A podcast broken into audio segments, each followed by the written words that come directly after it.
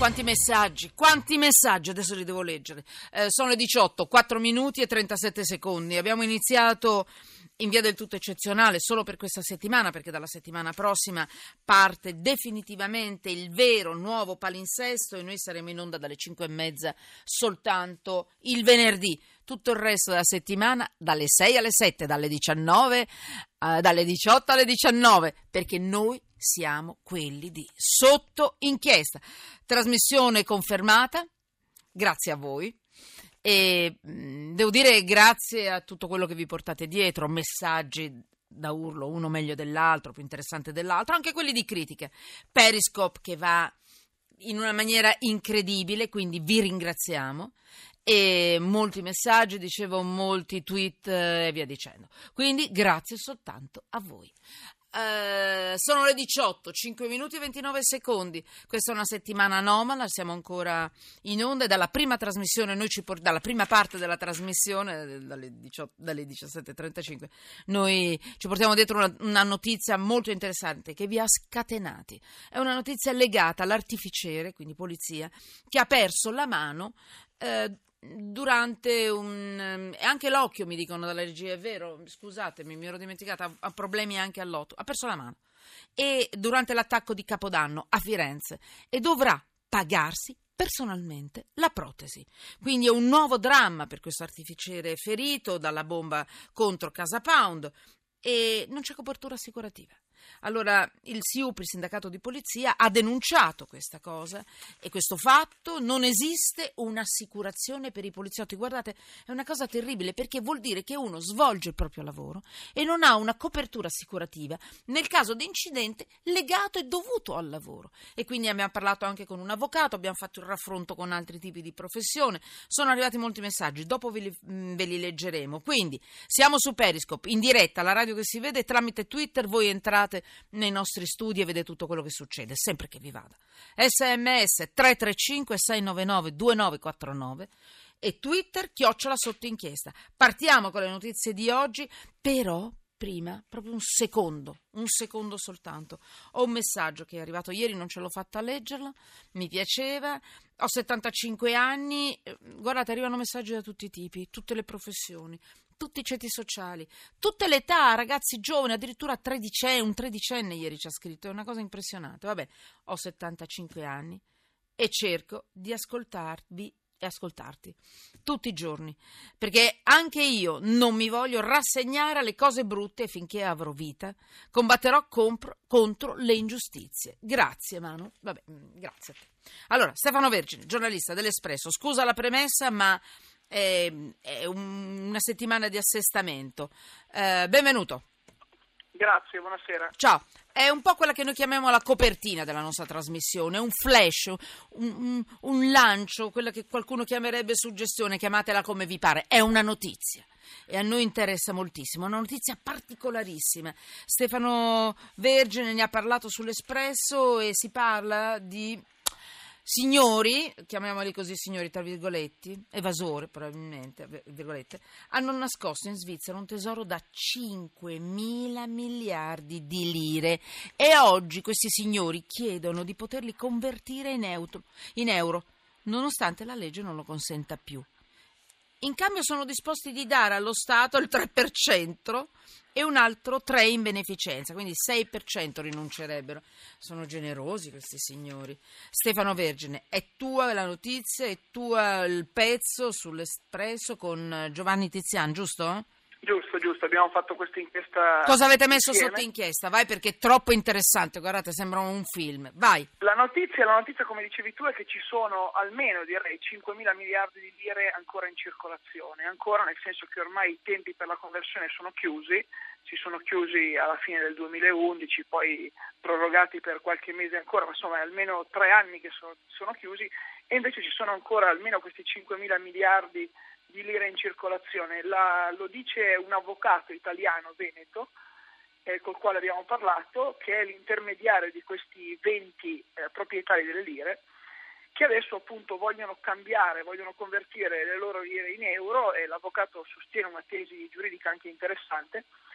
La cosa interessante è eh, però soprattutto qual è l'origine dei soldi e perché queste persone adesso li vogliono cambiare, visto che sono, sono terminati, terminati eh, diciamo, il, il, tempo per, per convertirli.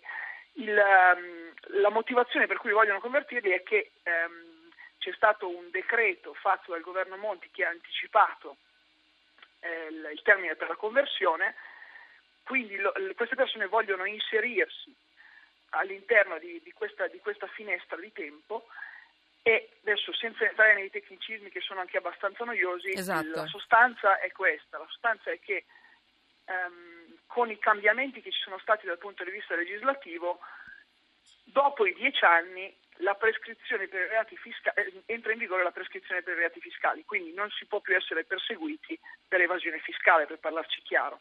Siccome questi termini sono effettivamente decorsi, queste persone, queste 20 persone proprietarie di questo tesoro nero, non rischiano più nulla e quindi dicono cambiateceli. Ah, infatti è venuta fuori per questo probabilmente. Scusa solo un attimo che saluto Ranieri Razzante, professore benvenuto, avvocato Buonasera. esperto in diritto bancario che magari un'idea può venirgli in testa mentre noi parliamo di questa notizia. Professor Razzante, è una storia incredibile, noi la lanciamo come, come inizio trasmissione, è veramente particolare, un tesoro da 5 mila miliardi rimasto nascosto e ora a evasione prescritta, come ha detto giustamente Stefano Vergine, cioè non rischiano più un tubo questi signori. I proprietari vogliono convertirlo, giusto, però l'antimafia indaga, il collettore dei fondi a un finanziere di Lugano, questo signore che in cambio sì. dice faremo beneficenza, grazie, sono soldi sì. nostri, forse questo signore non lo sa, forse, forse. Stefano, quello dimmi. Su cui indaga, no, quello su, su cui indaga soprattutto l'antimafia è se effettivamente questi soldi sono davvero frutto di evasione oppure di altri reati, perché diversi reati sono prescritti in dieci anni, ma ad esempio l'associazione delinquere non è prescritta in dieci anni, quindi gli investigatori stanno cercando di capire quale sia la reale origine di questi soldi e le indagini si concentrano soprattutto sul profilo di questo finanziere broker italo-svizzero, italiano che vive in Svizzera da anni, eh, che si chiama Ronchi ecco. e nella sua carriera ha avuto diversi incarichi, è seduto in diversi CDA e appunto diciamo, analizzando i legami tra Ronchi e le persone che sì. diciamo, sono state intorno a lui nel corso della sua Vabbè. carriera il timore è che appunto ci siano, ci siano contorni molto, molto poco chiari intorno allora, a questi 5 mila miliardi. Comunque voi pensate, e poi ti lascio Stefano, Stefano Vergine, eh, tu a un certo punto scrivi, ed è una cosa molto affascinante, questi 5 mila miliardi di lire, eh, quante case, quanti piani di una casa potrebbero riempire? Perché c'è un momento in cui nel tuo pezzo mi descrivi una sì, cosa del genere? abbiamo fatto dei conti per capire, perché eh, poi è una cifra anche... Per darvi un'idea, ecco, ti sì, prego. Riempirebbe un palazzo di 40 piani una quantità di soldi del genere. Ci vorrebbero oltre mille, mille camion per trasportarli, ma in euro sono 2 miliardi e mezzo, questo dà un po' più l'idea, sono comunque tantissimi soldi. Ma, ma dove li nascondevano questi signori, questi soldini? Ma dovrebbero essere, la maggior parte di questi soldi dovrebbero essere in Svizzera ecco. e in parte ancora in Italia. Eh, eh, Stefano Vergine, metti qualcosa sotto inchiesta oltre a tutto quello che hai messo sotto inchiesta? Beh, ci sono questi, questi collegamenti in particolare del, degli intermediari che sono interessanti da capire perché se non dovessero essere semplicemente soldi di evasione fiscale potremmo scoprire finalmente qualche grande mistero italiano. Tipo?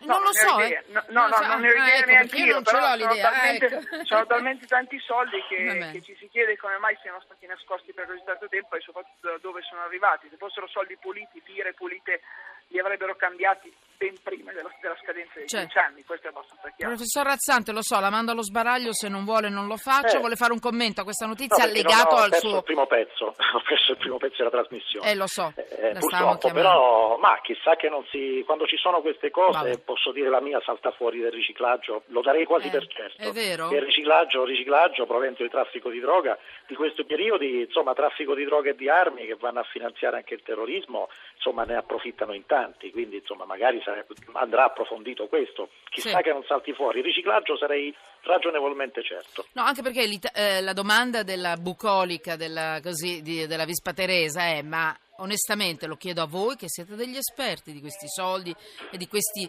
eh, soldi che puzzano e che vanno da tutte le parti, tu segui l'odore di quei soldi, forse arrivi a qualche cosa. Ma 5 mila miliardi di lire, onestamente, pagando le tasse, a parte che avrebbero lasciato delle tracce, ma si possono fare? Si possono guadagnare? Eh, Quante vite ci vogliono? Si riempiono 40 piani per riempirli di, di, di soldi. E di vite quante vite? Eh? Mica male. C'è, Mm. c'è un proverbio dei nostri nonni che dice che queste somme, questi soldi o si sposano, o si ereditano o si rubano. Bene, Lo grazie. sapeva? La No, sapeva eh, questa? Un pochino sì, grazie. Quindi- Stefano Vergine, l'ho letta su Frate Indovino. Stefano Vergine, giornalista dell'Espresso. Grazie Stefano, a te e al tuo collega. Grazie. Grazie a voi. Grazie.